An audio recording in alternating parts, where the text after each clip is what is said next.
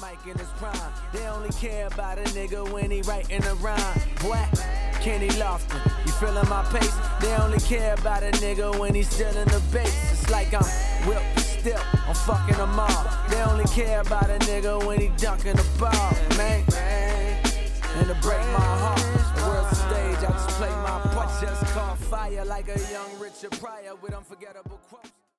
Yo, what's up, everybody, and welcome back to the Color Reimagined podcast presented to you by People of Color Clothing. And today we have another very, very special topic. Today we are talking about the black athletes in collegiate sports and their influence on culture. And today I have two very special guests with me who are now going to introduce themselves. Hey, what's up? My name is Dorian Smith. and Jonathan Riley. Mm, I just felt these guys were appropriate for this topic because, you know, A, Jonathan Riley is culturally inclined um, when it comes to athletics and being connected and stuff like that. So I felt he was definitely apropos for this. And then Dorian Smith, um, when you when you talk about the black athlete, when you talk about athletes playing at all levels, Dorian is definitely he definitely has an interesting path, which I'm sure he's going to dive into once we get into it. So the first question I want to pose to this particular episode is, Dorian, what what motivated you? What was your motivate motivating factor into want to become an athlete? Oh, wow, man, that's a great question. What motivated me to become an athlete was really my my cousin, um, Gary Matthews Jr. Went to all of his high school baseball games, um, minor league games, all the way up into the pros. So I thought for real I was going to be a baseball player.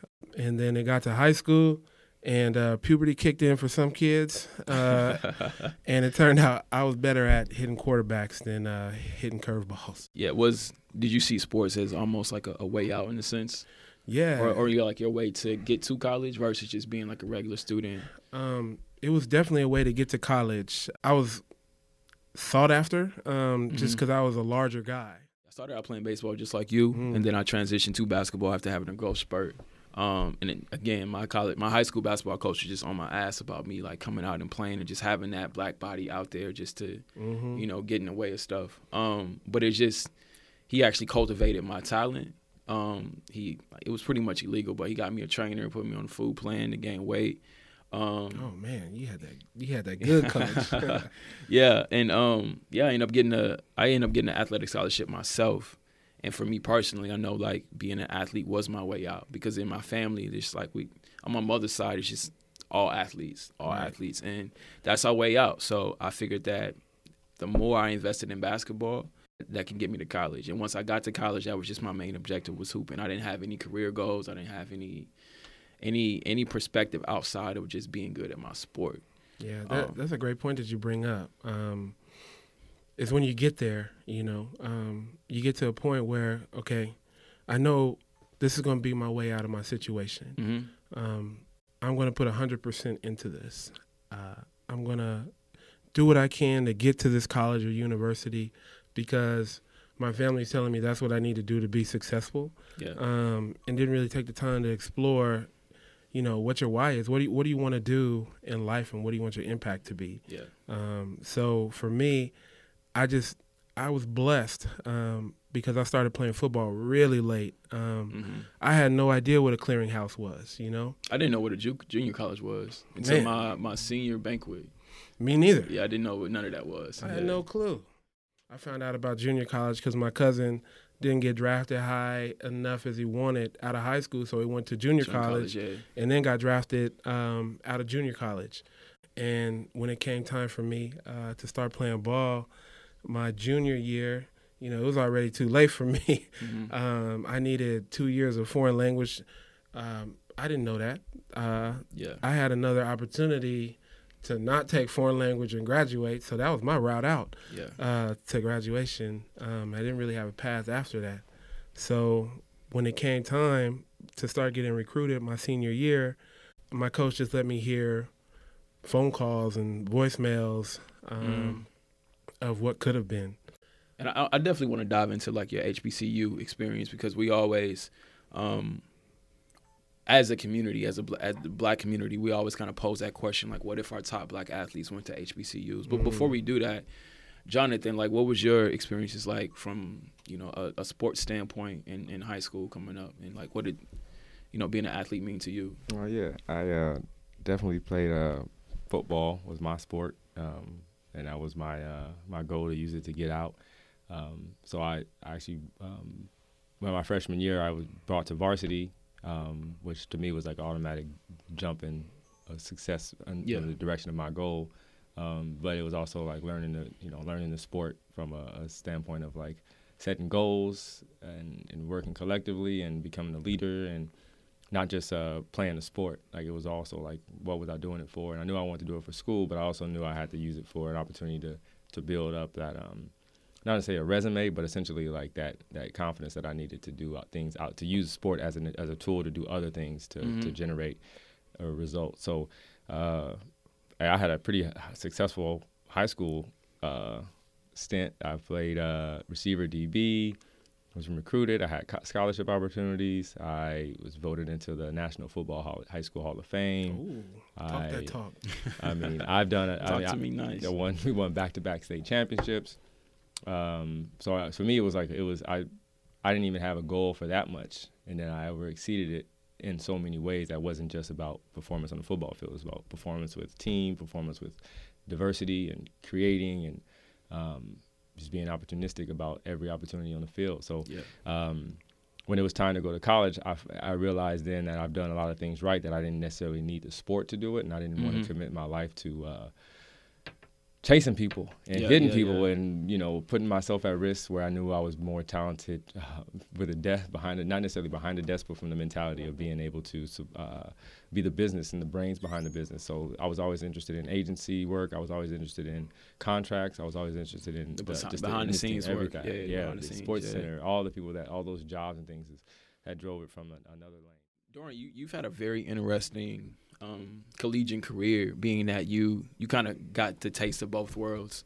Um, you got the taste of the historical black college experience, and you've also Mhm. had the experience of playing at a premier D1 institution and conference. Being that you attended at HBCU, um, what would how would you describe your experience there?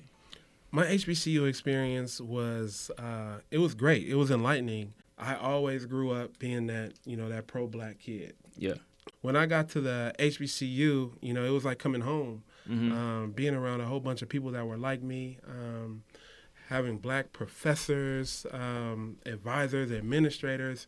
Um, it was great. You know, it was a culture shock to go down to where it's all black folks and people say, "Wow, man, you talk white." And I'm like, Yeah. "No, homie. Like I talk like the people on on television." yeah. Um, so I, I learned a lot of things in LA. You know how to code switch and how to do a lot of those things earlier. Um, and then when I got down there, it was a cool experience. Um, the everything from the music, the fashion, the the vibe. There's still that southern hospitality that that you have when you go there. I really enjoyed it. I, I had an advisor who, man, he he pulled me aside and just on some black stuff was like, you know, you you want to be here right now or not, like grade Yeah. wise, um, Yeah. and pulled me early um, and got me right. And uh, you can tell it was from a place of like, I care about you and we want us to do well. Yeah.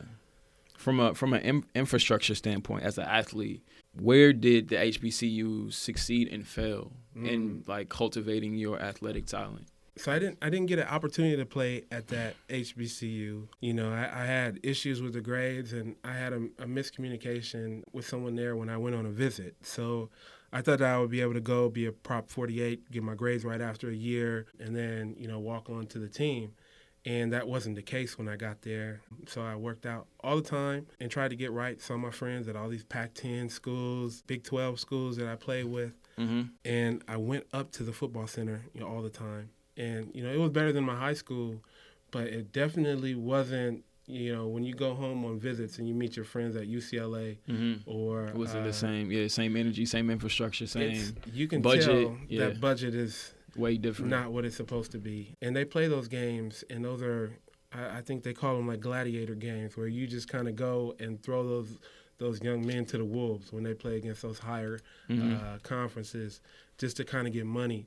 To go through the rest of their season, season yeah. um, which is really unfortunate. But I saw that there's a huge disparity financially. So I, I'll pose this question: like present day, we throw it out there, like you know, what if our top black talent went to HBCUs? Mm. Do you see that as a as a plausible solution to keeping our talent within the black community, or do we not have the infrastructure to do that? That's a that's a great a deep question. Um, I think Jemele Hill just recently wrote an article Mhm. about that, and I think there's so many layers to it. But if we're talking about you know black students as a whole, I think there could be a whole infrastructure in place. Why doesn't BET show all the HBCU games? Yeah, that- Um, yeah, you you you have these things that are in place that that can help to support that getting the word out about that it's really us who are driving the the culture we're the we're the sharecroppers in yeah, this situation Yeah, we are. We what we have is we have our bodies we have our health and we can go out there and do all this work and even if you're making millions of dollars and you do make it and you're the small few then there's someone making billions of dollars um, that are that's off of that hard work of yours. I think if we did go to all go to HBCUs, it's more than just the athletes. I think it's getting the other people and involved. building those teams, kind of like Yeah. you know LeBron did, and having these different infrastructures in place to make sure we don't have to always go to CBS or Fox or Yeah. uh, ESPN to show our games. Exactly. But I think the interesting aspect in that is that being that we are athletes, being that we are the commodity, we move the needle. So if Zion Williamson would have went to Morehouse, then Nike would have went to Morehouse, ESPN would have went to Morehouse, CBS would have went to More- Morehouse, and I think we have that power. But I think we we don't know ourselves enough and understand our power and influence enough to understand that we dictate this. You know, we may not own the entity, but we are the muscle behind this billion dollar entity. Something to note is there was a time in history where HBCUs was the just a stepping stone for black athletes to get to the next level to the pros. And this happened in the, the 40s the 50s and the 60s the shift happened in 1970 when the usc trojans played alabama september 12 1970 and usc brought with them a black quarterback which is unprecedented mm-hmm. and a black running back. And they played an Alabama team who was yet to be integrated. I believe USC won that game 42 to 21, and it was that game that was a paradigm shift because then the University of Alabama was like, we need to integrate our team. We need to recruit the black athlete into this space, into this team. And that just started the paradigm shift. So it went from like, let's go to Grambling, let's go to FAMU, let's let's go to, to, to Howard to now let's go to Kentucky, let's go to Tennessee, let's go to Alabama. And it's just that culture has been sustained over, you know, decades. And kind of even leading up to your experience, like you went from the HBCU, went JUCO, elevated yourself to the Pac-10 at the time, now Pac-12. What was your experience like at a D1 top tier university? I, I went from one extreme to the other. You Mhm. know, I went from a place where it's nothing but us. You know, you got uh, nothing but black folks to a place where there's barely any. And no matter what you look like as a black person on campus, they're asking you what sport you play. Yeah, Um, that's something that I experienced during my time here. coming from LA. It's like, why, why is everybody smiling at me? Uh, why is everyone staring at me? Yeah, You know, I, I came from a place where if you stare at somebody too long, you might get jumped on. yeah, Um, so it, it was a different experience when I came here. But there were things that I noticed from the jump, being at a Power Five school. Like how were you Um, able to relate to the coaches being that you know you are you did come from this predominantly black environment where you have black coaching staff black medical staff black advisors black professors and then you come here to oregon state which is oregon is one of the whitest states in the country. What was that transition like for you going from that coaching staff to coming to a coaching staff that i assume was predominantly white? Earlier, where we were talking about those coaches really fulfilling that role. Um, mm-hmm. and taking that extra time to be there with you and really caring about you. So I felt that from this coaching staff. So there are certain things where I, you know, if if somebody called me the N word, I'm not going to have that conversation with one of my white coaches like I could at a HBCU um, or with a black coach in general. But there's other resources. Knowing here that we were lucky enough to have a black cultural center, I came from the HBCU experience and I was a transfer student. So I wasn't afraid to go out and find those resources yeah I went to the Black Cultural Center. I went to BSU, where a lot of our uh, athletes didn't, and our schedule was really set up for us to not necessarily do that kind of stuff. I was uh, really, I really looked for that community, but you have to search for it as a student athlete, and I think that kind of leads to the divide between students and student athletes. Is Yeah. like, damn, y'all are never here. We have all these things and all these spaces, um, and we don't see y'all. Um, Yeah. But we see y'all out of the parties.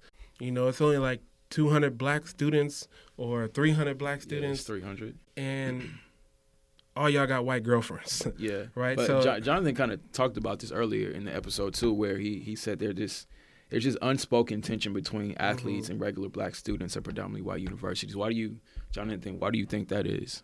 there's a system in place that makes sure things stay according to plan, and um, that that goes a lot deeper than just anything at an institution. That goes from when we are seeing, you know, you see another.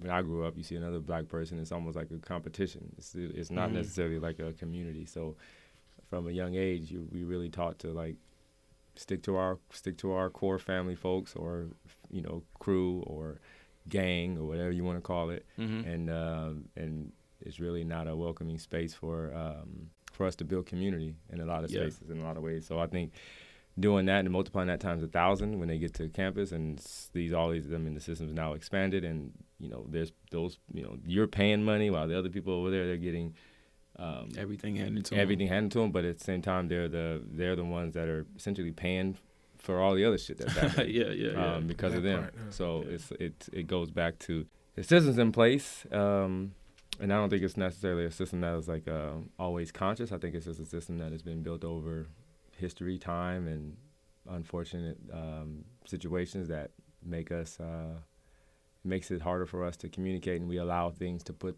um, bigger barriers in between that and under under that concept in this type of environment where you know these white institutions go into these low income communities of color recruit these black players cultivate their talents put them on the football field these coaches are getting contracts the program is building buildings nike's making millions you're walking advert- you're a walking billboard for nike you're a walking billboard for under armour adidas. Do you feel like at some point black athletes are being exploited and used at these types of institutions? You said do i feel that they are? Yeah. Oh hell yeah!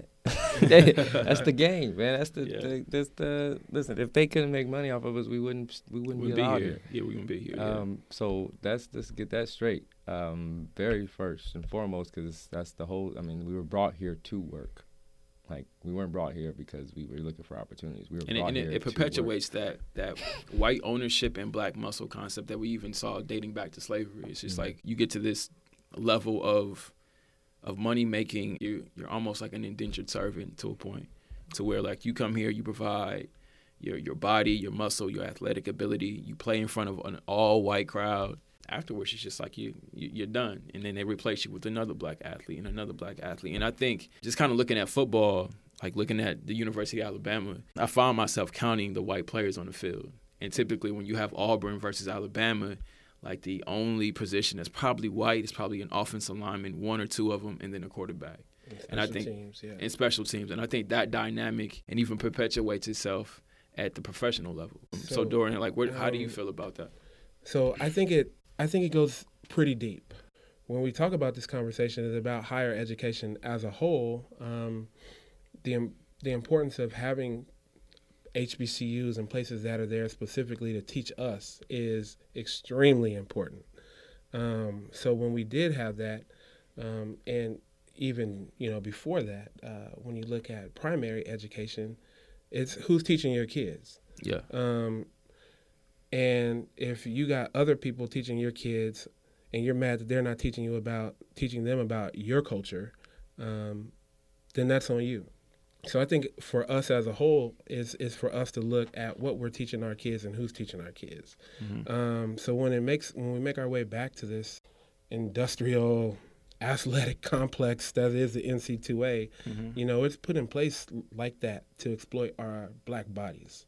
And until it comes to a point, hopefully we're getting closer to that point where people can step away and kind of chip away at this and see that there is an exploitation because Yeah. you're not even guaranteed a degree. The Mo- amount most and most time the, the retention rate of black athletes isn't high at all. A lot of kids end up dropping out once.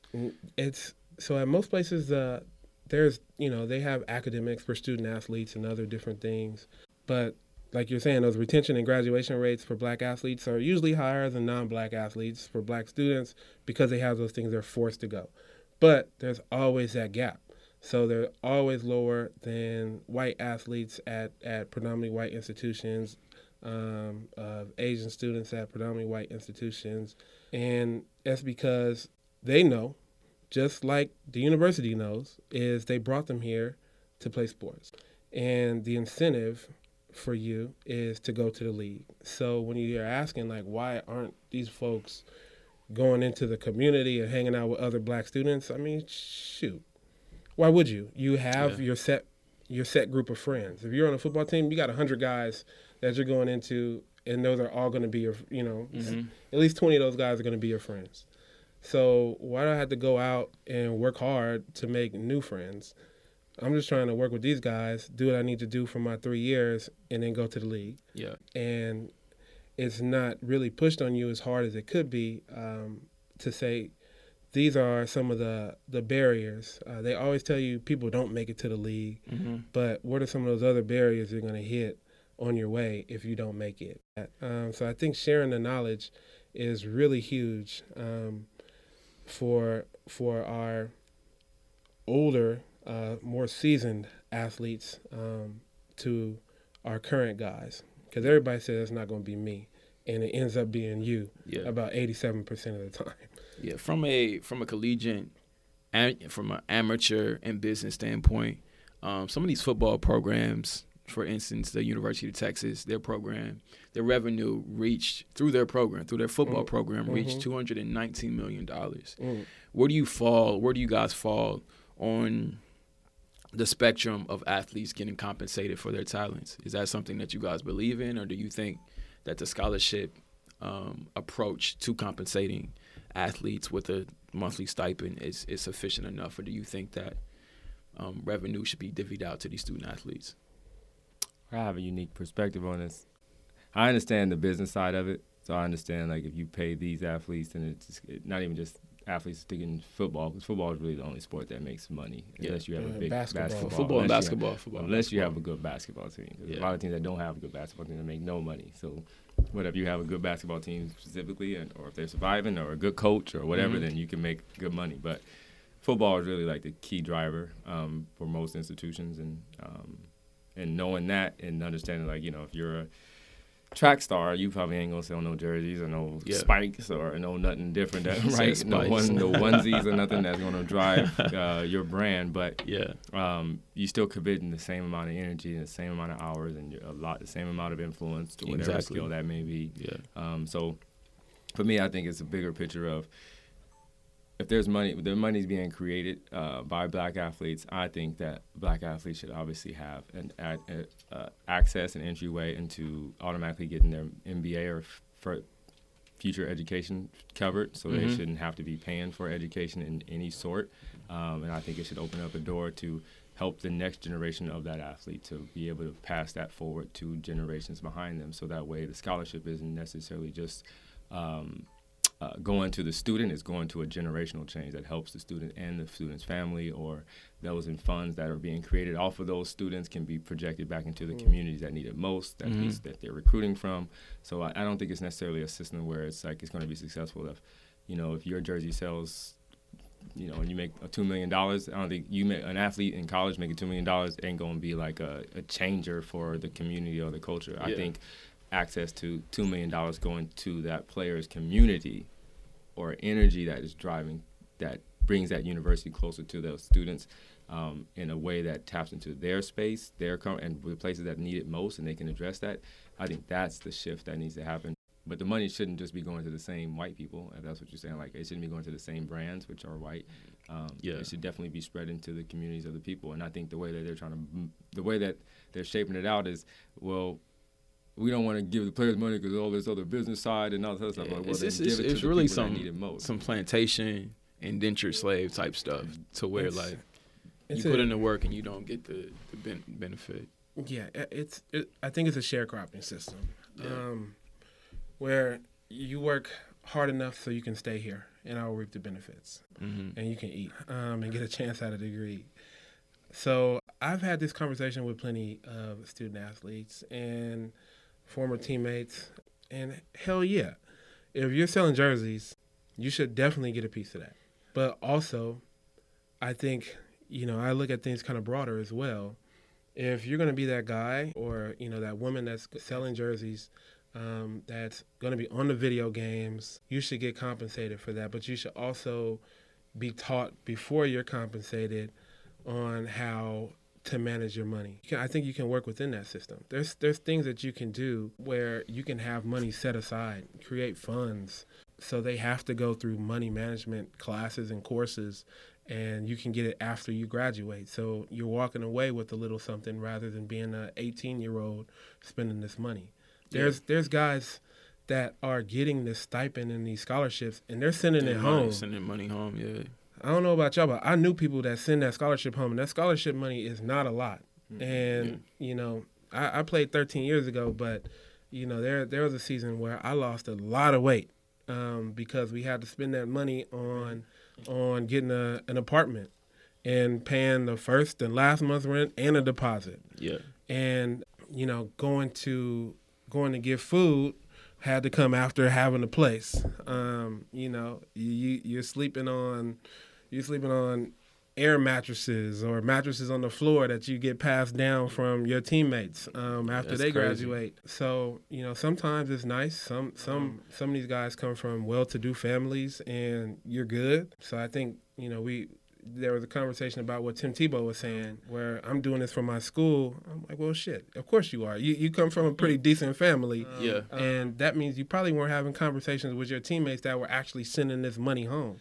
And I think there's also ways where you can continue to support these athletes as well. You know, there's there's going to be some lifelong injuries that you're going to probably not feel until you hit your 30s, 40s, 50s, 60s mm-hmm. from playing that sport and giving that. Um, so I think long-term care and insurance I think is important too because you know we have I, got something for a concussion. They have a settlement for concussions. Now, I don't have any documented concussions in college. But I play defensive line. I got my belt rung quite a few times, but I'm not going to tell you that I did because I want to play. Yeah. So I'm not going to see any of that concussion money, um, but I, I'm going to feel those consequences for the rest of my life. Yeah. So having some long-term care and long-term insurance based off of some of that money is I think is uh, something that'll benefit all the student athletes, uh, no matter you know what their nationality or um, ethnicity is, yeah. um, but specifically black athletes.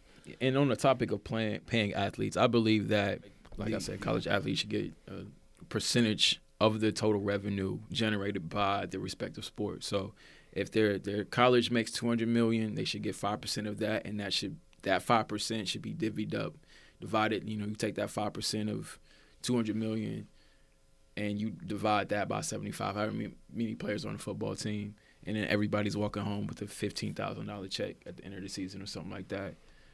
I, so, I, I, we're in a capitalistic society, um, and some of these athletic departments and teams um, rely on money from other sports, um, and some don't.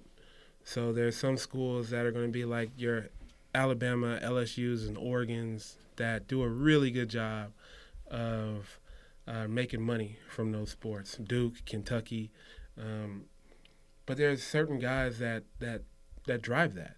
And if you're a professional athlete, Kobe is going to get paid more than uh, Mad Dog Madsen. You know what I'm saying? So um, he's going to get paid more than Smush Parker. Um, so I think those those people that are doing that work and that are that they should see more um, they should be able to get that because some of these guys on the team, of course, you're doing great. But if you're a third string kicker, you're not selling no jerseys. You putting in a lot of work and you're doing a lot of work. Cool, thank you. Um, but the person, Zion, for instance, needs to be the guy making that, making the lion's share of that. To me, at least. And, and I'd say I get both points, and I get all points. I definitely think players should be compensated because it's their brand, it's their product, and they're loaning their brand to any entity, university, or whatever program. But I'll say, at the end of the day, just paying players doesn't make it sustainable to build the community and the structure that we need. Like that Yeah. is the point I'm just trying to make. So like I don't like whether a player, a star player, is getting two million dollars and another player is getting two hundred dollars. Like that doesn't solve the problem for the community that is being robbed or the community that's really not getting represented in the way that will build sustainable programs, education platforms, roadmaps, structure that needs to go back to the communities. Like the the biggest, easiest thing is the point is at the players, but it's like no. What about the communities where the players come? Because that's the home. Yeah, I, Mhm. That's So- the that's the little brothers. Then they don't have to send their checks back. Now the university's taking care of a community Mhm. uh, in in one way, shape, or form that helps provide access. Now to me, that's like that will help open up doors where people make better decisions. Because if they get two million dollars and they don't know how to handle two million dollars, then we still got the same problem, and it doesn't it doesn't fix anything. But if they know where their money's going and how they're using their money and how it affects their community, and now you got a player that's putting on for his community rather than just putting on the you know sell a jersey, it's a different. I think it's a different um, sustainable approach. I, And I, I get what you're saying, um, and I think that goes back to the point of having our players go to HBCUs. So with with that, it's not just the athletes, right? A lot of those athletes aren't going to make it. They're not going to make that money for their schools. But what HBCUs do a great job of graduating their students, they do a great job of making lawyers, doctors, politicians, school teachers, and those people that are going to go in and have an impact on that community and go back into their community.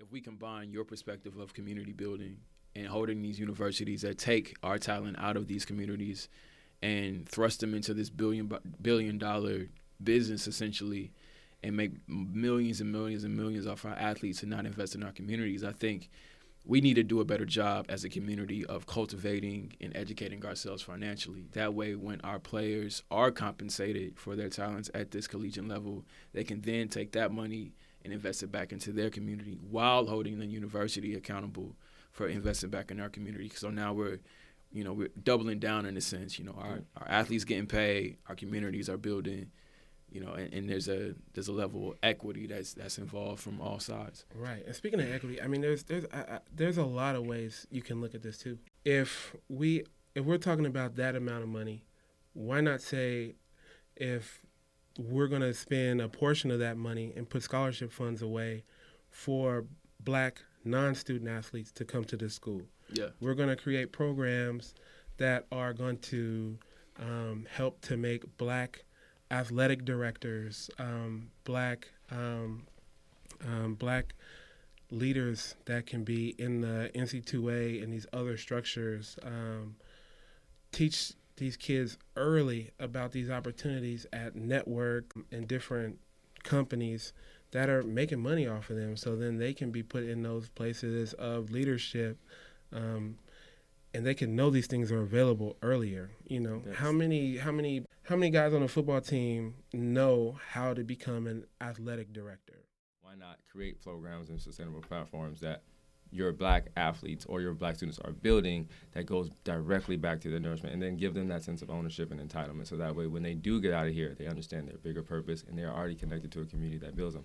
And if gentrification happens that's just been happening since not, not day one. Mm-hmm. But if we have the structure in place to help That's- support america is gentrification yeah, right? but if we have the structure in place where the university is behind it and they're supporting specific those families or these people of color or these different and the athletes are invested in those spaces just as much, it makes it that much harder. I mean, no matter where we go, people going to want to follow and they're going to know what's going on and how can they be a part. Of that's this. So I'm not going to ever Right. run from try to think that's going to be the problem. It's always going to be more like, well, what are we doing regardless? And and if we're not even doing that in our own community, the university ain't going to do that in, in our community.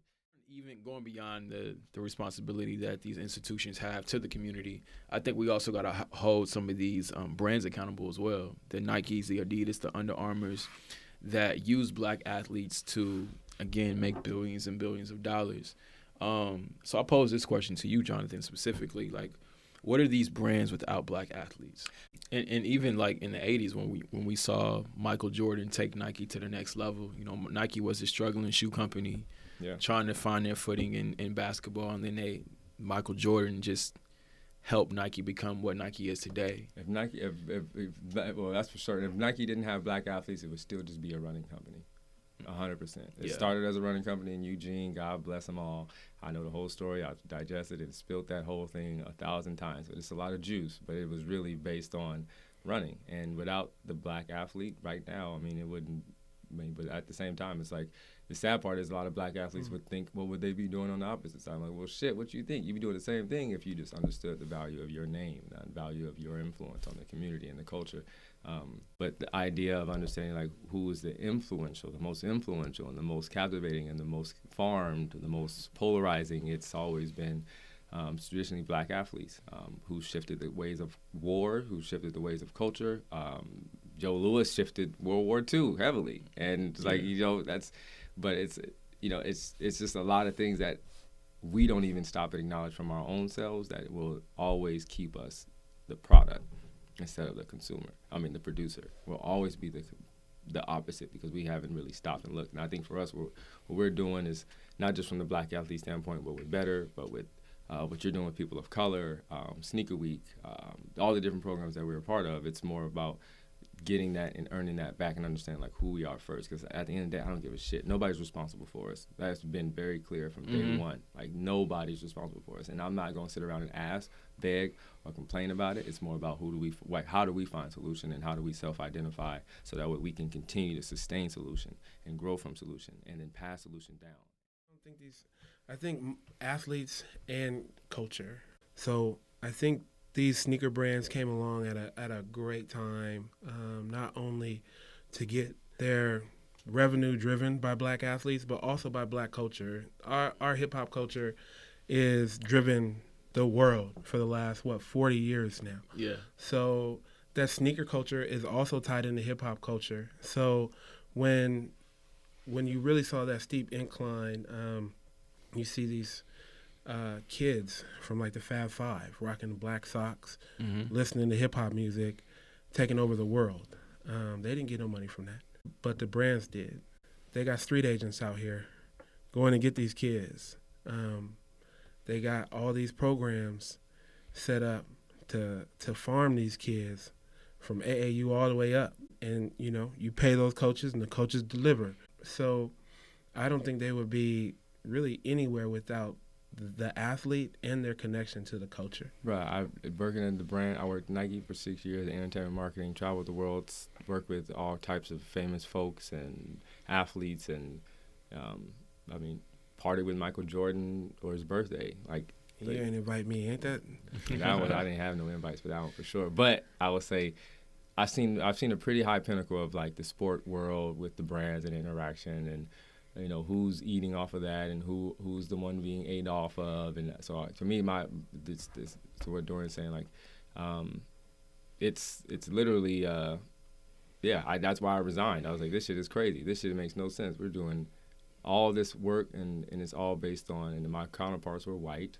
Um, mostly the leaders were white for sure um, but it was like pitching them on how to get into our culture and how to uh, help sell a shoe or to how to help recruits or how to i mean they, they i mean when they have a, a new uh, athlete coming who just graduated and is going to go into the draft. They Mhm. have a certain person. I won't say his name, but they have a certain person. Usually, certain set of few people that usually host them, and they're a black af, black person. So it's like find the mirror person to help them feel comfortable at home. But then it's like the designers are all white, the production production team is white, the marketing team is white, and it's kind of like oh shit, well, you know, but you know you might see a little sprinkle here and there, but the idea is like literally this is how we need to dissect you in order to go get the rest of you. Yeah. Um, but it's it's unfortunate, but it's also something that like at the end of the day, it's like to me, it's like well, it is what it is. We know what it is, but it's not about changing their narrative. It's about like making sure that the person that walks in there understands that their true authority and their true power is who they are,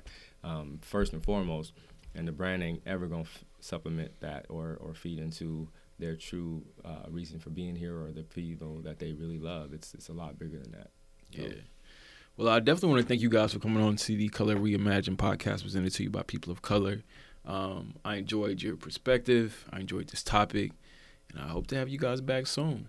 Yeah, Um, thank you. Keep yeah. doing the great work for real. Like I'm very proud of you, man. Um, I'm excited about what you're doing. I'm excited about people of color. I see it. I talk about it all the time. You got a lot of energy coming your way. Um, keep growing it, and you know you got our support fully. Thank Um, you, thank you, and I'm very proud of you, man. thank you, thank you so much. Yeah. Thank you so much for having us. Um, I just like to echo everything John said. Um, everything that you've done is just amazing, um, high quality, and very thoughtful and about the culture. So thank, Thank you. you. so much for uh, having us on, but really doing what you're doing. And I know it's gonna, it's about to take over the world. So um, when you, when you do it, don't forget us. And if you have a Uh, party with Michael Jordan, invite me. And that party right. was dope, but it was it was cool. man. All right. It was cool. All right, thanks again. Yeah, black excellence, a young perfectionist. White America's fear is intelligent men with melanin. Uh, rap effortless, son of African immigrants. Heavy bag of this back like I'm about to with anyone. You a field nigga.